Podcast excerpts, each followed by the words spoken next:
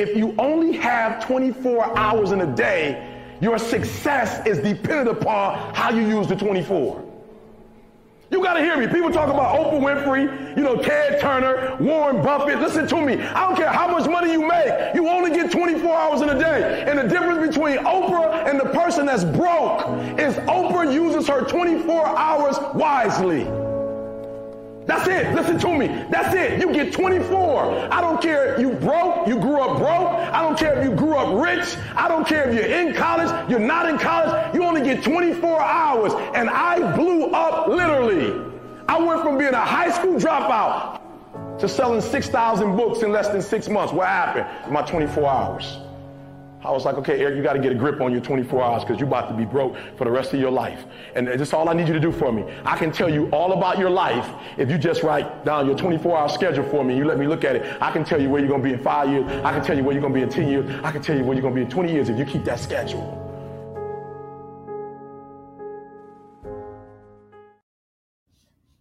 You want them rolling out the red carpet, the red carpet, the red carpet. You want them rolling out the red carpet, the red carpet, the red carpet. You want the finest things, the diamond rings, designer jeans, all minor things in the widest scheme. But at what cost to realize your dreams? Been bleeding in the wheel more, put the crown of thorns on spill more. My mic bloody cause I kill more, but I'm still poor. Bottom is where I started, but I get to the top and park it. Plug up in a harlot, my battery need charging. And to reach my target is the illest in the market. Is some liquid from my arteries will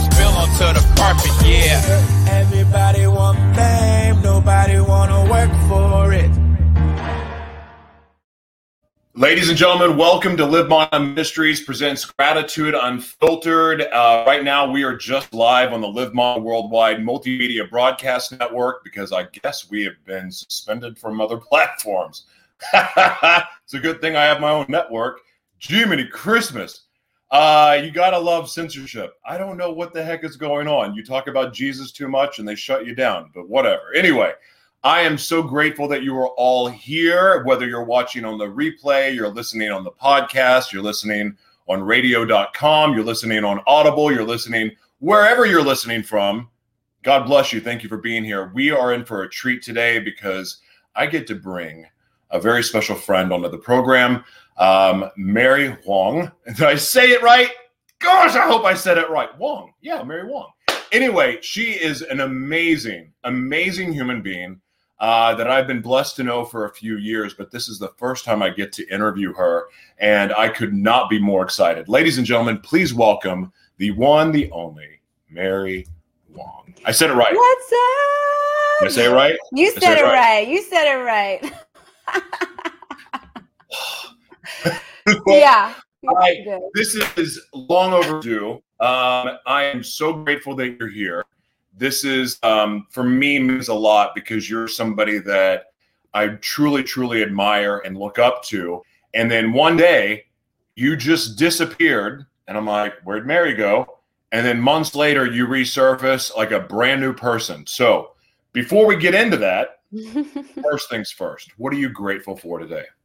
Oh, yeah.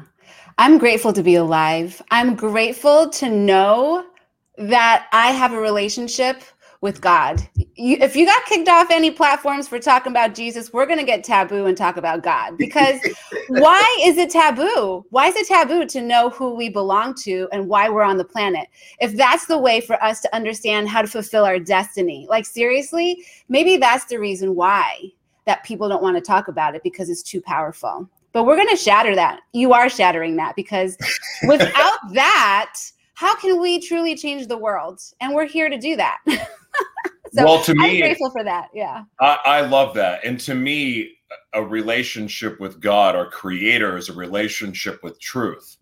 And right now, what the world has a problem with is truth. There's so much disinformation out there from you can't even like if you you can't even blame a political party you can't you, you, you everywhere you go there's disinformation and we're all kind of guilty about it as a as a whole i'm not saying everyone but as a majority of our the global citizens we're all kind of guilty of this because we don't even know what's true anymore right because of where we're getting our information from. So our relationship as a society with truth is broken.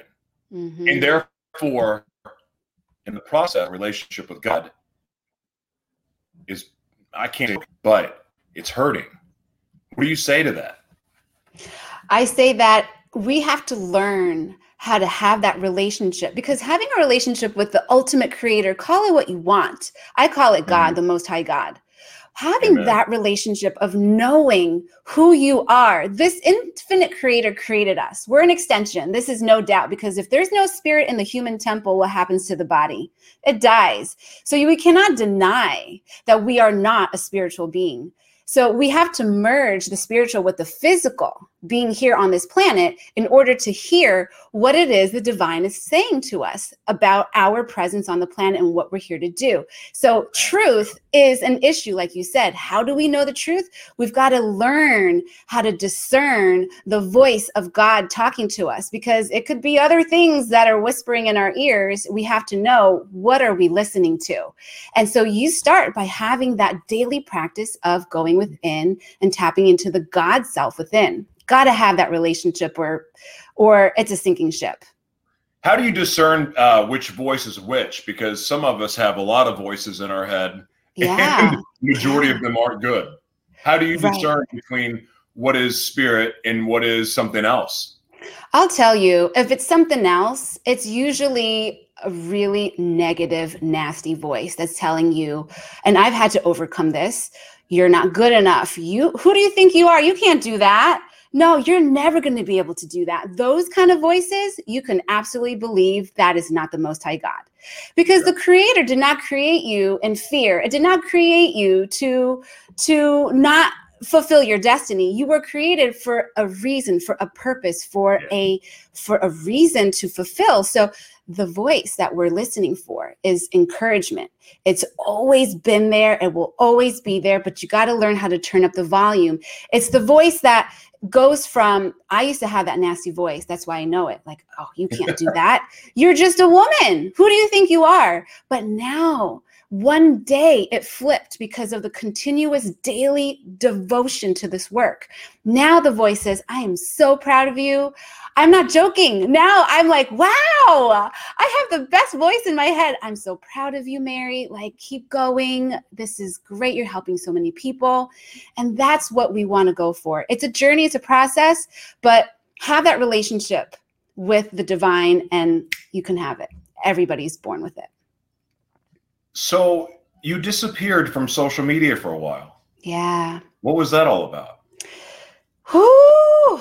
Yeah, you know, I've only just started coming out in the last few months, and I had to really give myself permission to disappear because mm-hmm. I felt like I was like amping up. I have been devoting my whole life to becoming this person that I wanted to be, and I was living like I felt like I was in the peak of my career, of my mm-hmm. life. I checked off all the boxes perfect marriage, perfect children, all these different businesses, speaking okay, helping people around the world. I was so grateful. And then all of a sudden, the rug got pulled out from under me. I didn't realize. Now, this is a thing we're going to get into today. How can someone be in a toxic, abusive relationship and not even know it? Does that sound crazy? How can you not even know it? Oh my God, we can have this conversation. Oh, yeah yeah go yeah ahead. it's an important one because how can i a 10 year plus empowerment coach transformational healer on a soul level a spiritual level a, a subconscious level on all these levels still have to go through this graduation process of leaving a divorce uh, leaving a, an abusive marriage and I call it a graduation because the mechanism behind it is something that I'm an advocate now to educate people on. Mm. I've always been a healer, but now I get to have turned this really dramatic, painful, heart shattering, heartbreaking experience where I literally disappeared from the face of the earth for a year and a half in God. order Wow. to go through the cocoon of transformation hmm. to come out. And I had to trust the process because the voice was, well, you know, all your followers, they're looking for you, they're reaching out, they need you, you're letting them down, or all the progress you've made, you're now you're a failure. I had to let it all go and trust in the voice that was leading me and guiding me and saying, it's okay. I'm taking you there. I'm taking you there. Wow. Yeah. What was in that year and a half off? What was probably the biggest thing that you learned that shocked you a little bit? Mm, yeah. It's right here, man. It's right here. I am a teacher of the topic that our childhood informs our adulthood. The programs and the blueprints that our ancestral lineage, our familial expectations, our media and culture, all of that, and your gender programming, all of that, I know, I knew, and I taught it and I lived it. And still, there was more I had to go back to. And this is the piece that shocked me the most is that as a child who had sexual abuse, mm. that I didn't realize that subconsciously rejected God. Now, I loved God as a little girl. I would lean into the mirror until it got all foggy because I was so close, breathing into it, looking into my eyes, talking to God all day long. I loved God. And we were raised Christian.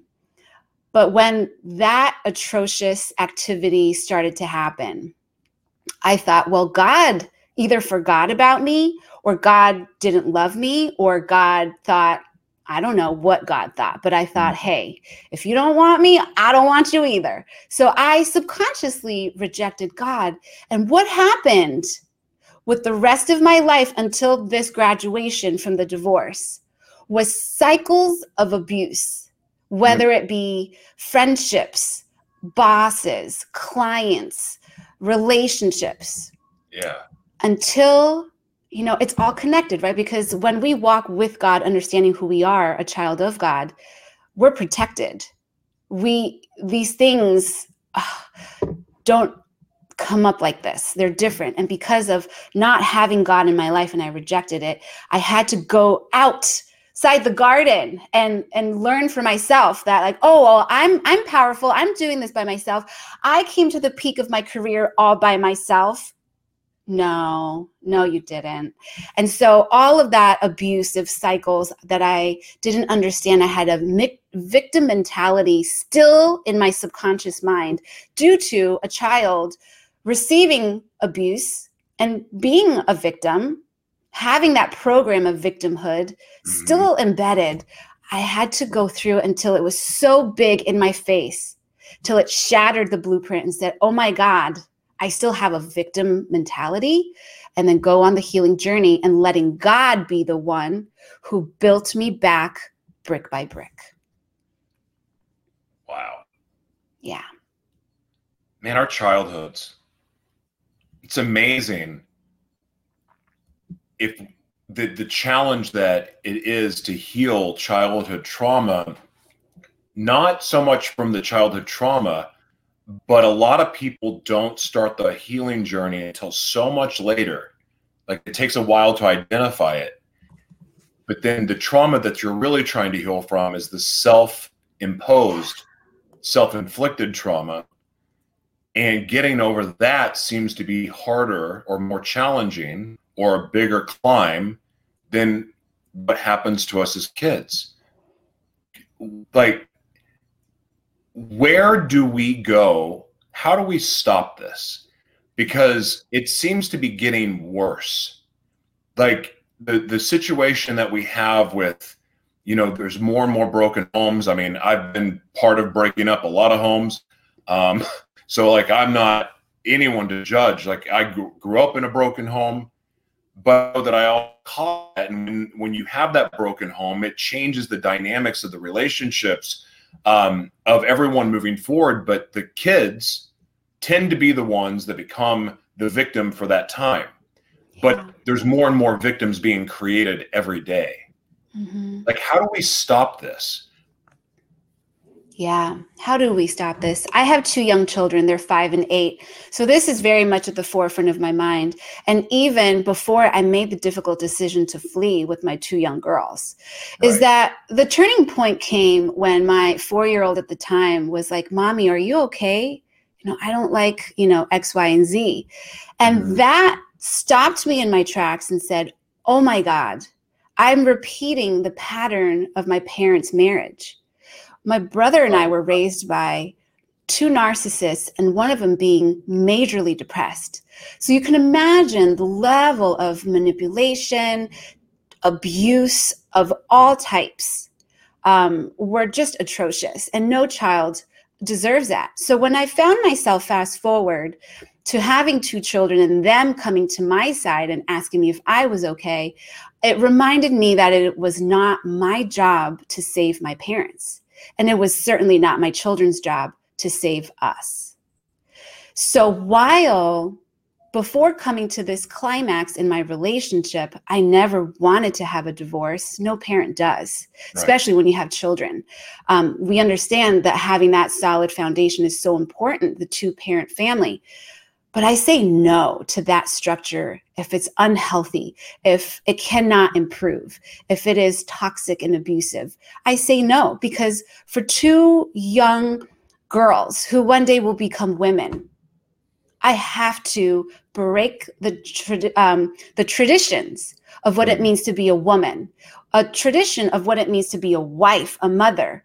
I was groomed for this. I was groomed to be quiet, to be the force behind the man that lifts the man up to success and stay behind and just do what it is at the home front.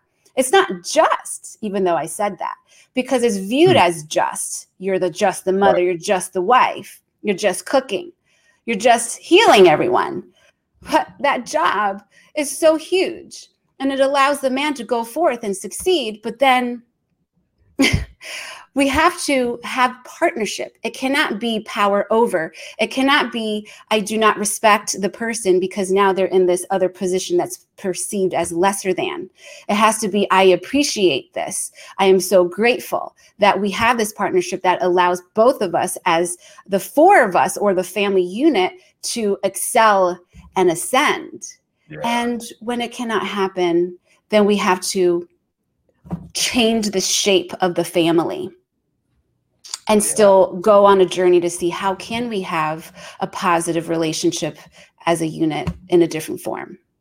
I love that. I that is so powerful. Uh, I'll I'll never forget growing up praying to God, like God, please, like break my parents up, please, please make this stop, over and over, begging God to to make them split, and then they finally did. That wasn't what I expected. Like it ended up being the best thing, but it was still pretty rough. But I gotta say. I have so much admiration for my mother for all that she did to play, to be both parents. My dad was around, but I didn't have a good relationship with my father. My father was abusive, and I hated my dad uh, growing up. I mean, I've forgiven him, and I love him, and I honestly am so grateful for that relationship now, which is so weird to say considering how much I hated him. But that was the best thing that happened. But it sure does put an extra it seems like the responsibility for a parent becomes there's a greater emphasis on being it's almost like growing another limb is what now you have to do as a single parent and that and that brings its own challenges how have your kids responded to the changes and what have you noticed about the change in your relationship with them Mm, that's a great question. And I can tell from what you're saying right now that I'm going to have questions for you too about your experience and yeah you can that ask me anything yeah i mean we could have a really great and deep conversation to really dissect the mechanism behind how does one become that puzzle piece whether it's the Yeah. um, the abuser or the abusee and how do we have self-responsibility and self-awareness for whichever piece we ended up in Yeah. right um, but for my children it was very difficult i had to break their heart because we fled Mhm. so it wasn't I, I didn't have a chance to give them a heads up nobody had a heads up It was me. Oh, And that was the hardest. like. What's that? It's like a death. It is a What? death. It is a death even without that kind of tran like lack of transition. It is a transition. It just wasn't like the most ideal. Um, Mhm. But no person would choose that unless they felt they had to for safety reasons. And look, I don't want to vilify anyone. I do want to eventually bring this conversation back to self awareness and Yeah. self responsibility, right? Because he's my teacher and we will someday have this like positive co-parenting in due time. And um but right now in the healing process there needs to be that boundary to honor myself because i didn't honor myself my whole lifetime because of my childhood. So in Mhm. order to be fully in my power be there for my clients be there for my children first and foremost th- with that boundary i can have that. And then I can expand out and include others who are more difficult to be with, Yeah. including my parents who are toxic to me.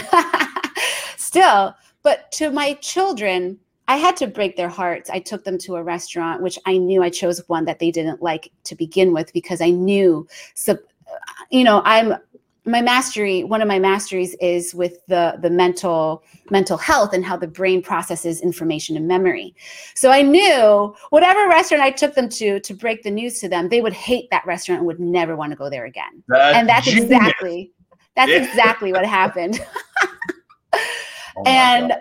my oldest one was seven was that I said kids were going to Luby's. Do you remember Luby's? no It's a never heard of it. cafeteria, cafeteria that you go, you know, back when cafeterias were a thing. yeah Oh yeah, it, uh, we went there. Used to go there after church on Sundays, and I hated that. so go take your kids there.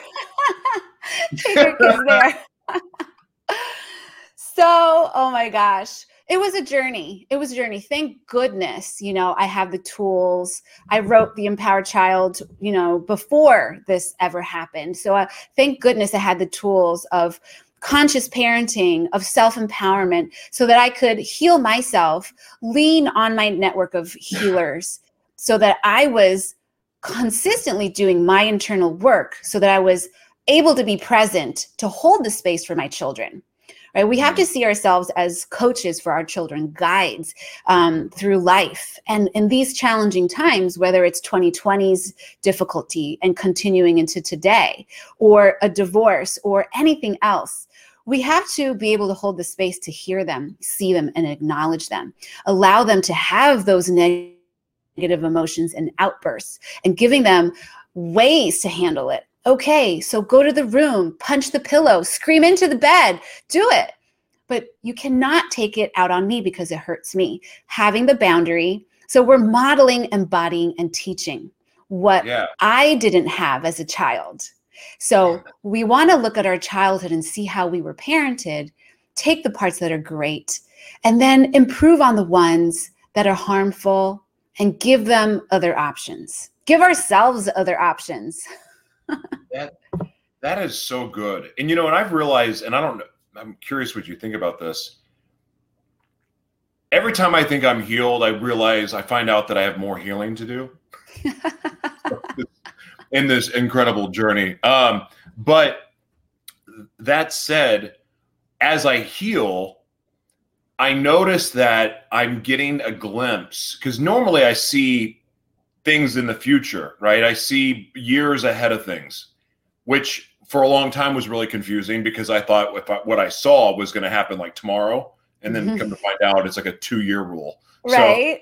but but what I started to notice because for the longest time in my night terrors, I would recreate, and I still have them as adults. I mean, they've just changed, but I will see and feel and experience things from the past.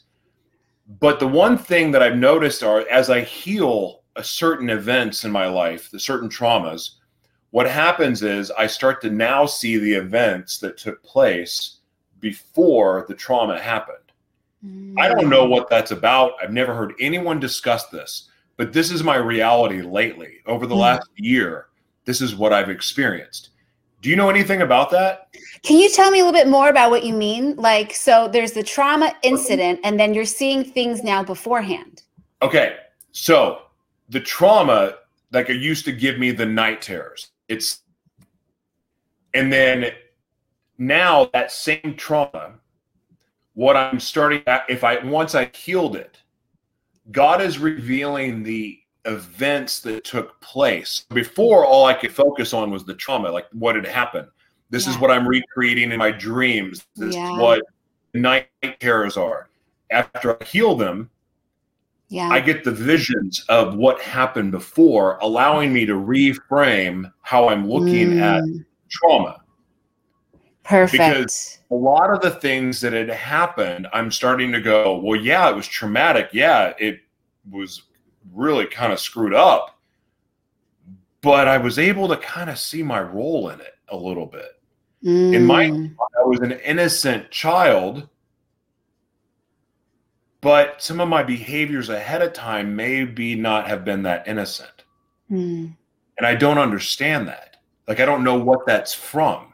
I don't know if, like, how that factors into our mind and trauma and healing, but I literally have never heard anyone else talk about this in my entire life, but I'm experiencing it. And so I was the, curious if you knew anything about that. The way that I'm taking that right now is that through your healing journeys and healing specific events, mm-hmm. that you're integrating yourself, right? Because what happens as a child to anyone, but especially we're talking about childhood traumas. Mm. Children don't have the full scope of framing how, what's happening. We have a limited understanding of how the adults are living this world. And so, whatever happens, yeah. number one, we're making up our own meaning. Number two, when you're healing and you're integrating these different parts of yourself into wholeness, now you're connecting all your storylines. But as a child who's going through trauma, what happens is, parts of ourself shatter. I like to teach it like it's like a glass that shatters into a million pieces and it mm. gets stuck out in the timeline in history, reliving that piece again and again, that trauma again and again until we go back on these recon missions that you can go on and retrieve that part of yourself away from that loop that keeps playing again and again. And that's what the dreams are, is replaying that loop again and again. But why is it doing that? It's doing that as a signpost, as a flag, as saying, hey, alert, alert, recon mission needed over here.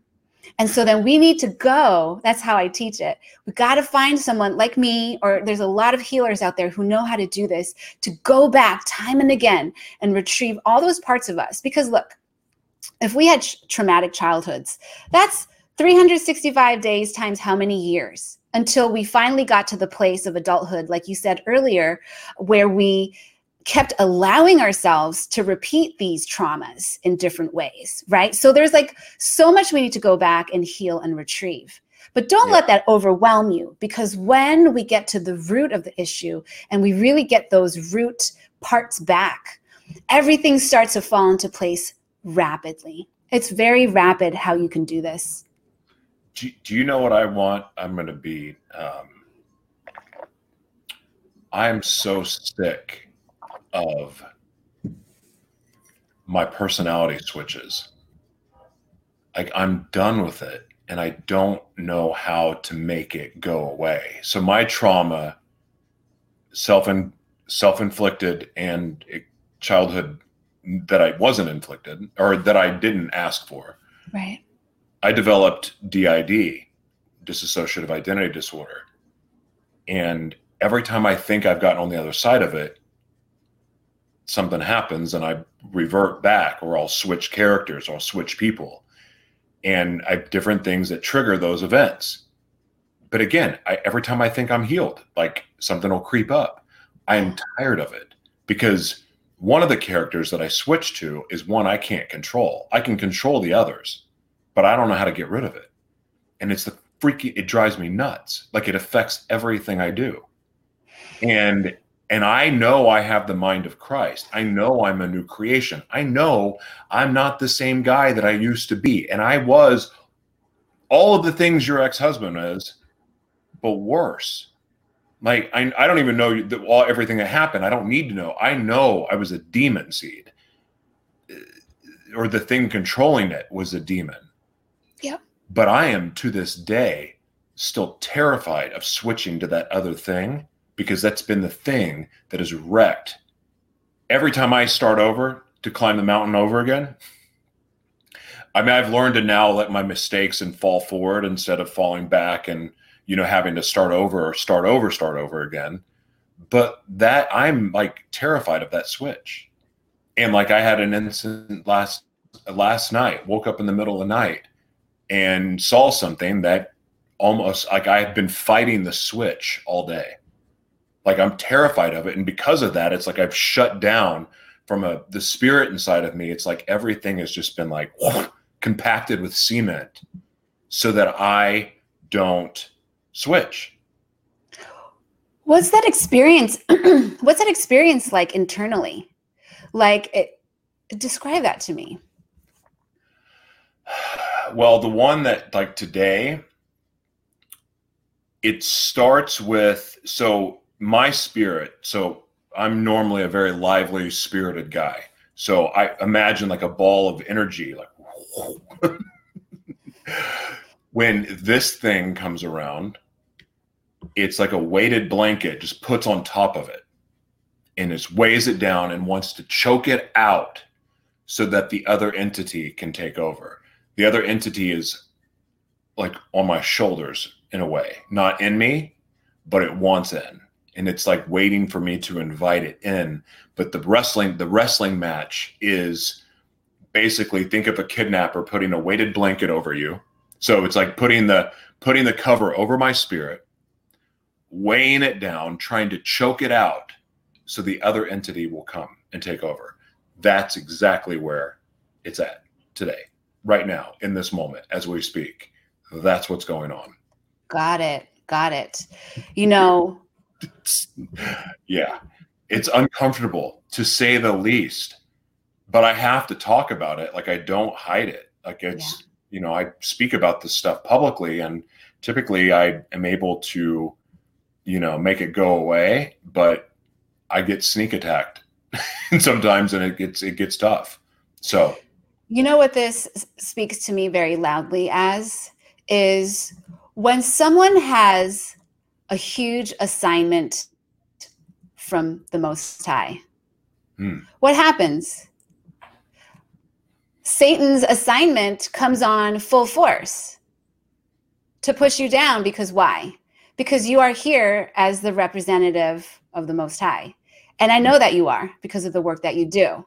And so the brighter your light is, and the wider your reach of why you're on the planet and why you chose to come to the planet is really what the battle is, is that spiritual warfare is what you're describing. And so uh, I love Archbishop Duncan Williams. If you haven't checked him out, find him on YouTube, and okay. you will find so much strength in the way that he prays on how to do this. He, when people What's have his drug name again, Duncan what? Williams, Archbishop Duncan Williams. Okay. Yeah. And he tells a story about how when he works with people who have major drug addiction he hmm. doesn't talk to them about you need to you need to you know do this and do that to quit the drugs. Like he doesn't talk logic. He just goes straight into spiritual warfare and prays over them to get the demon off. Yeah. So i know this is taboo but you know what? I'm all about this remade mary that disappeared for a year and a half and came back. Let's talk about the taboo stuff because this is what's going to change the world. And what you're telling me is this energy that is trying to hold you down to let an entity that you know you don't want because no. your spirit is telling you this could not be more clear to me what we're talking about right mm-hmm. does it resonate mm-hmm. yeah so i think um, prayer intense prayer and calling on jesus to cover over you and using the, the name of jesus to to um, com- command command Satan's assignment to be broken to pieces and cast it out. That's that's what it is. Taking authority. taking authority and sovereignty over your being. Mm. I love that. I'm sure there's so much more as far as, you know, from a psychologist, psychiatrist perspective, right? Every perspective has something to offer, and that's for sure. Yeah, but they don't believe. So I've had this conversation with psychiatrists, and they don't, it's interesting. They don't believe in the spiritual realms because they want to take everything to science. Right. But, you know, the spiritual realm is pretty scientific if you ask me. But I, I remember talking, I went to a therapist. I got, I got frustrated. I was like, screw this. I, you're, you're clearly don't see this as th- these are demons. Like this is not mental. I'm not saying it's mental illness. I'm not. This is this is a spiritual issue. This is not a medication issue. Like the medication you're going to give me is going to make this worse. This is why I quit seeing a therapist so many years ago, and that's why I quit taking all the medications they gave me because it honestly, like it made me want to use drugs more because I didn't like the way I felt. Like it robbed me of who I am, and so I had enough of that. But you know, it, I know it's a spiritual attack. I just, man, every time I think I get it, and you're right, it is about taking authority. And I don't know what it is because I talk about taking your authority all the time. And for the most part, I'm good at it. But there's other times I feel like my tongue has been cut off. Mm. You know what I mean? That's keeping me from doing it. Like you remember, I think the last time I saw you in person, I had just married somebody I didn't know. And one of the experiences that we had, and it scared the crap out of her because I hadn't really, I hadn't identified what was going on yet. But she got to experience the switch and she got to see the demon. She also got to see how the demons attack in real time, where I couldn't talk for two days. I had a, a blanket over my head, like trying to make it go away. And I knew all I had to say were the words like, you release or move i and i have the mind of christ you can you have no authority here and like i knew to say those things but it was like my tongue had been cut off. Mm. and it wasn't until maybe another 24 hours that i heard talk about it. Like this is kind of this is what i told you to do. This is why you have gratitude unfiltered. You're going to talk about it.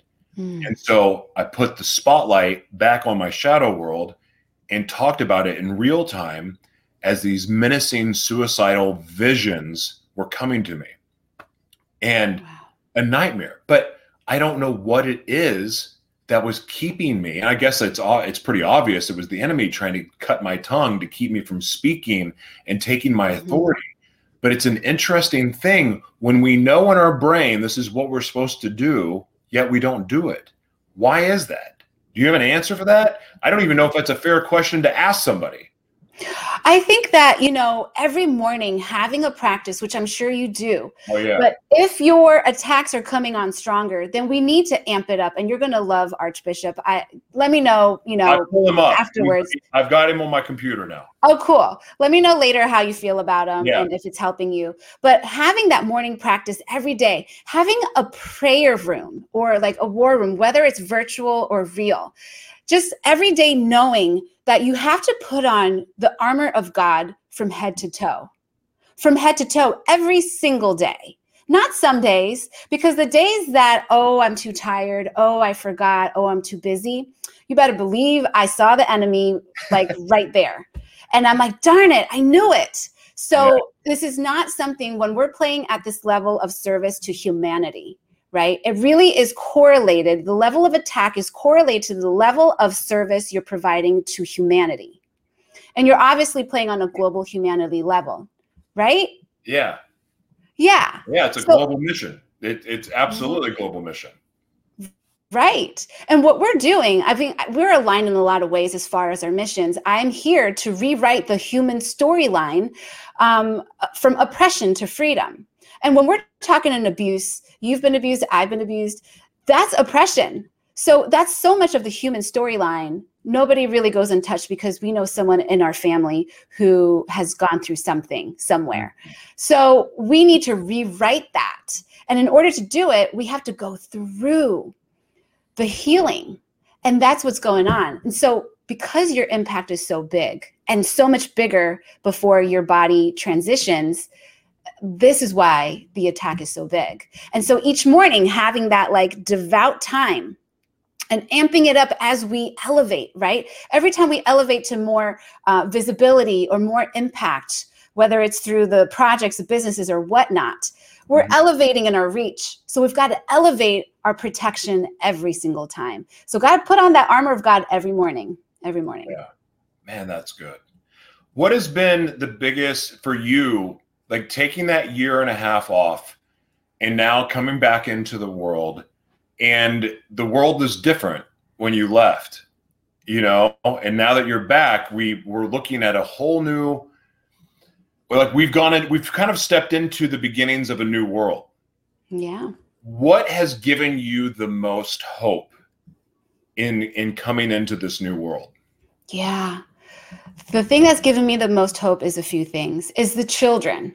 And that's why my work is so much about reaching women to help them heal their own traumatic history mm-hmm. so that they can be capable to raise the next generation of empowered children. So it's two parts. That's why I'm I'm really here taking a stand for women healing from toxic relationships yeah. because they have to be the one in their lineage to break the cycle for the new world to come in.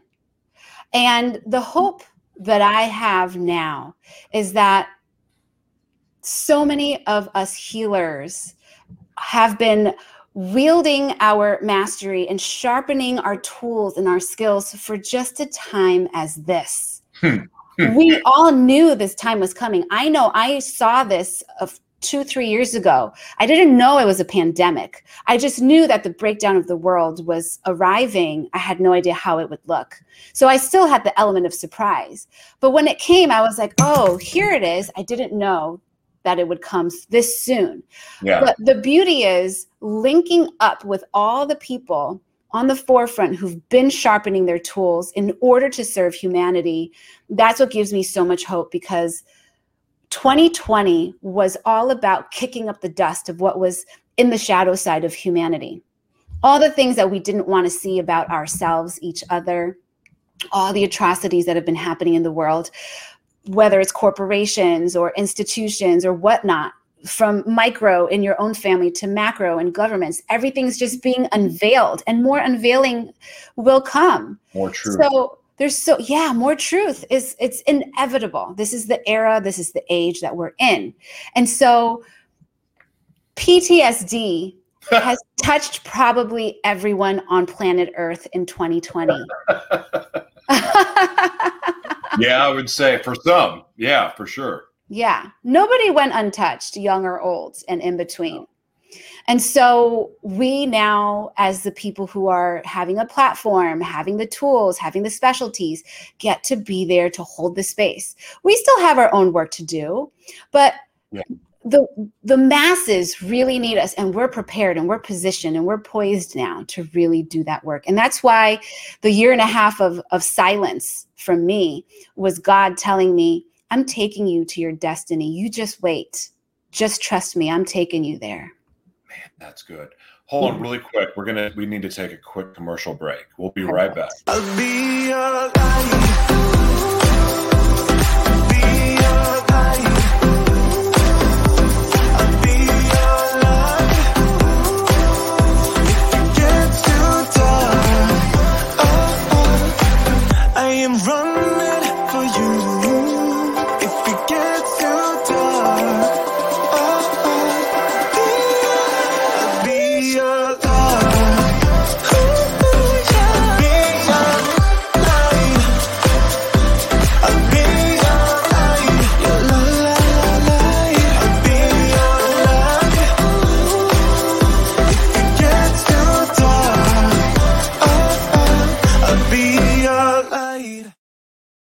Speaking of children, that is my my uh, wife and I's greatest passion is voices for the voiceless. So it's you know having the a platform to speak and to share things like this that are so brutally uncomfortable. I just know it to be the only way. Um, I am so grateful to know that I can share things and without fear because I mean, look, I know people are going to judge no matter what. And and I know that especially being a Christian and a, a, an evangelist of sorts that you know there's a there's a target on my back and of course I put one on there too, especially with the things that I speak about. But here's the thing, I talk about these things, I share about it, as weird as it may be and as uncomfortable it may be for some of the audience. It's because I know that there's people suffering in silence. I was that person suffering in silence, and I sil- silent I will be no more. And I really believe that. I think we opened up the show talking about relationship with the truth. I learned to lie as a kid. I learned to lie to hide, and because uh, we had to pretend that everything was okay in our family dynamic. We had to pretend I had to keep silent about what was happening to me because I was worried about what would happen if I opened my mouth because I didn't like what happened before. And so I believe with everything in me that creating a safe place for kids to talk and to share their truth because I believe if kids feel safe, they're going to share their truth. They're going to live their truth. And so that's what Voices for the Voiceless is all about. It's about getting to kids early. And uh, but at the same time, especially for inner city kids that may not have the money for education, um, having a platform and having something that they can go learn all the skills that are necessary for the new world. So that's what Voices for the Voiceless is. So there's a Amazing. psychological part of it, um, there's a career part of it, and then of course it's just our passion because you know moving forward, I think everything uh, everything that we're doing is starting to morph together. Social media and TV are the same thing now. Yeah. You know, transportation is going to look different. Like we're going to have boats, planes, helicopters, and cars all morphing into one vehicle soon. Like that's the new world that we're moving into. That's technology. It's kind of amazing. Yeah.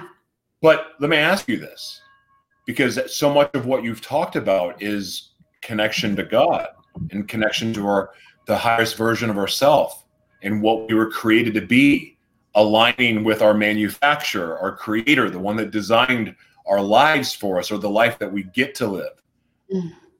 How does technology with all of these advances, how do we how do we stay in higher self, being what we were created to be, but then adjusting to technology and its advances? That's a great question because, you know, with the advances of AI and connecting the brain to a machine, I mean, these gaps are closing and it used to really scare me. Um, it's something to pay attention to. And I think what makes us different is our spirituality, is our yeah. spirit, is how can we compete with AI if they're taking away jobs? It's that the soft skills, the emotional intelligence, um, the part mm. that only the divine can give us the spark to. So that's how we're going to remain different. And then keeping that question at your forefront and using technology as our tool because that's the challenge of having children and being super aware of how do i raise my kids to be conscious about mm. what they're consuming and to to not be consumed by mm-hmm. technology but in, instead to use it as a tool. And that's something that adults, children, parents, we're all really facing this. That's why I think it's such an important question. Yeah, it's it's an interesting one because it's part of prophecy that we merge with machine. It's in Daniel's prophecy. Um, and you were talking about seeing what was going to happen, like the time that we're in now before it happened. I I was so prepared for what happened and and i'm so grateful for it because i didn't look at it. I got excited. Like i saw the world shut down. I go oh it's time. Like now like all of a sudden my soul's purpose woke up and go this is why you were born dude. Yep. this, yep. this why you were getting those visions as a kid that didn't make sense at the time. This is why. It's been it's fascinating but it is a slippery slope because we if we fall too much into the technology then it consumes us and it robs us of our spirit yeah you know it becomes a god it becomes something we idolize but at the same time we can use it for good too and it's and and and I looking at this and looking at um, it's funny that you mentioned about neuro. You didn't say Neuralink specifically. But that's one of the things. I think that's what you were referring to Yes. about the the web mesh.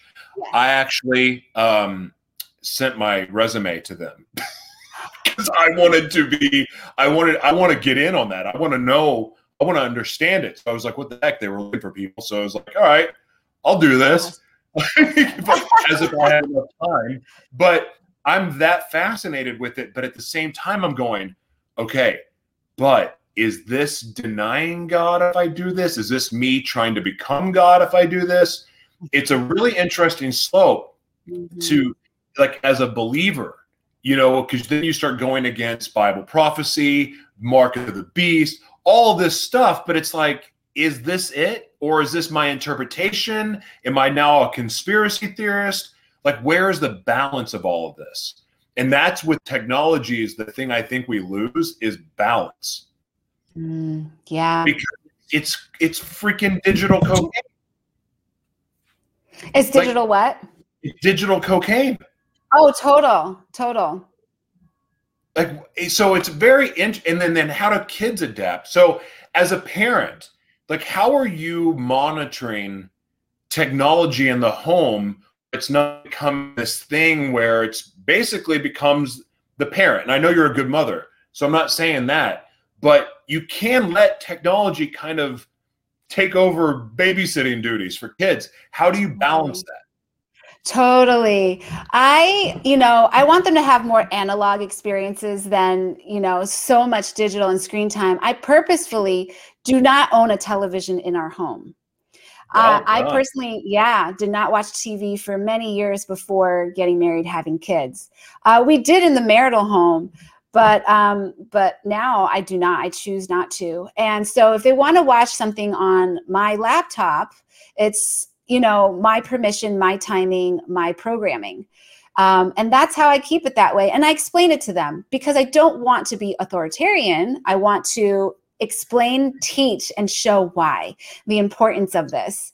Um, just like why certain programs I don't want them to watch, like Cinderella, for instance, because the storyline is not empowering. It just perpetuates this um, damsel in distress needing an external character to save you and rescue you. It's not very empowering. So I tell them from a young age when they're like, well, why can't I watch it? All my friends have. And I Yeah. tell them why.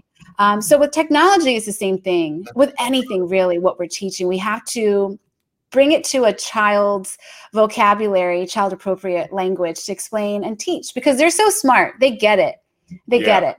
Yeah. more th- i have a four and five year old now and you know through through marriage and i learn more from them than i learn from adults it's amazing how smart they are Really is. you know i mean yeah sometimes you have to explain things in a childlike way i get it i understand that but i am constantly blown away at what they know what they get how they pick up on sarcasm or you know like it's it's amazing. And i and it, like i'm moving like in moving forward like it's really changed like how i and i'm learning to be a parent but everything thought about being a parent has completely changed the way i treat them the way i speak to them the way you know like i now if they're curious about the camera and why i'm doing this and all like i pull them up on the chair let them get on if they if they were here then they would probably be on the camera right now.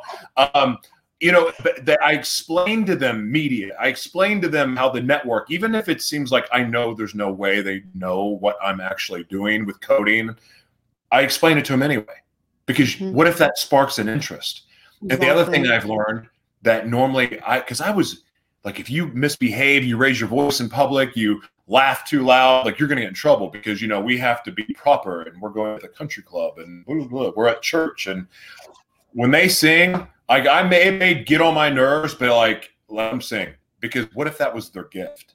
Mhm. And one thing that I've learned, and I one that through my journey, if I didn't get those visions of what could be possible, I would have never pulled myself out of the hell that I was in. I would have never kept fighting. I would have given up. I would have gone through with the suicides. I would have done all of that because I I believed in this dream. I believed that what I was seeing was possible.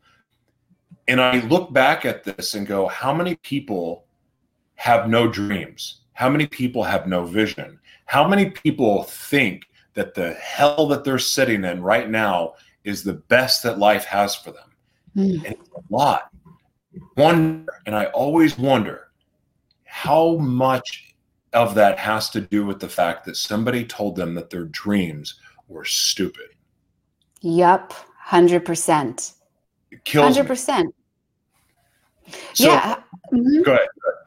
Because we're all born with a purpose. We didn't get yeah. born for no reason. I mean, to be alive on planet Earth and make it to this age, whatever age we are, is a miracle. We know that. I mean, the statistics show it, right? I mean, just like becoming a zygote was a miracle, right? So, why then do adults become apathetic, hopeless, thinking that there's no hope, there's no vision. It is yeah. because somewhere along the line, someone dimmed them or told them they had to dim down. And that's why I'm grateful that we're talking about this because the role that we play, even if we're not a parent, there are other young people around us, or you can go and volunteer and help young people. Because mm-hmm. if you have that mindset of success and vision and God and here to fulfill a destiny, well, then it is our honorable duty to go and impact young people's lives, to inspire them to know that that's the truth. Man, that's good. It's true. Right? I talk to you. I'm, I'm sitting here going, I, every, I have every question I have for you. It will segue in for another 30, 45 minutes. And we don't have time. the best thing to do is we got to have you back on. I um, love it. I love it. I, I love this. And I, again, it wasn't planned. Nothing's ever planned. I don't, I didn't know what I wanted to talk to you about, but I just knew that I needed to talk to you. And I'm so grateful that you were here. There's so much wisdom that you shared um, I, I have so much respect for you, and and I've, I've watched how you you know you carry yourself and how you are with other people, how you you have this effect on others where you make them feel like they're the only person in the room, and you make them feel special when there's hundreds of others around. Like I've I've always admired that about you. I've always admired your heart, and I admire you even more that you disappeared for a year and a half to to fully fully allow yourself to heal and to step into all that God has created to be. I admire that because a lot of people wouldn't do that. And and you're one of the few coaches. I, I don't recommend coaches ever, ever. Never do it because like all of my it seems like all of my friends are coaches. so I'm like, I can't and I know too much about them to want to go, yeah, I'd recommend him. Like, no, like I partied with you. No, no. But I do, for the audience that's out there, I highly recommend Mary. I do because she she's not just talking about the work; she actually does it, and I admire that about you so much. Um, do you have anything that you want to promote? I know you have books, and when we create the media kit, when this is done, I'll send it to you. It'll have your books and stuff like that in there. Um, you know, all of your links where people can find you and follow you. But please plug anything that you want to plug right now. Awesome. Thank you so much, first of all, for having me today. I'm so excited that we got to do this finally. We sure. could talk forever. I can just tell the flow. Easy. And the mission. Yeah, the mission really is because God brings us together to do our mission. And that's always my prayer. Bring me the people that is aligned, that is God ordained, correct? And so here we are. What I'd like to share is that I have a masterclass called, it's a free masterclass called How to Survive a Dark Night of the Soul. Look at everyone who's survived 2020, we got some PTSD to work through. so that's what this free masterclass is about. If you, of course, you can work one on one with me, but I also have a group mentorship program that teaches women who are healing from toxic relationships and abuse how to have the four pillars that I teach in their life to build a, the correct foundation to build their life upon. And of course, c- powerful prayer is part of it because if you don't have God, just you ain't it's just not going to go there. It's just not going to go to the full extent that you can. yeah. So that's it. Thank you, Joshua. Mary, uh, you're an absolute blessing. Thank you for being here. Thank you. So are you. See you soon. Bye bye. Okay. Bye. Mary Wong, everyone. Thank you guys so much for being here. You guys have a blessed day. And we will be back tomorrow for Gratitude Unfiltered at 11 a.m. Central. God bless you. See you soon. Bye bye.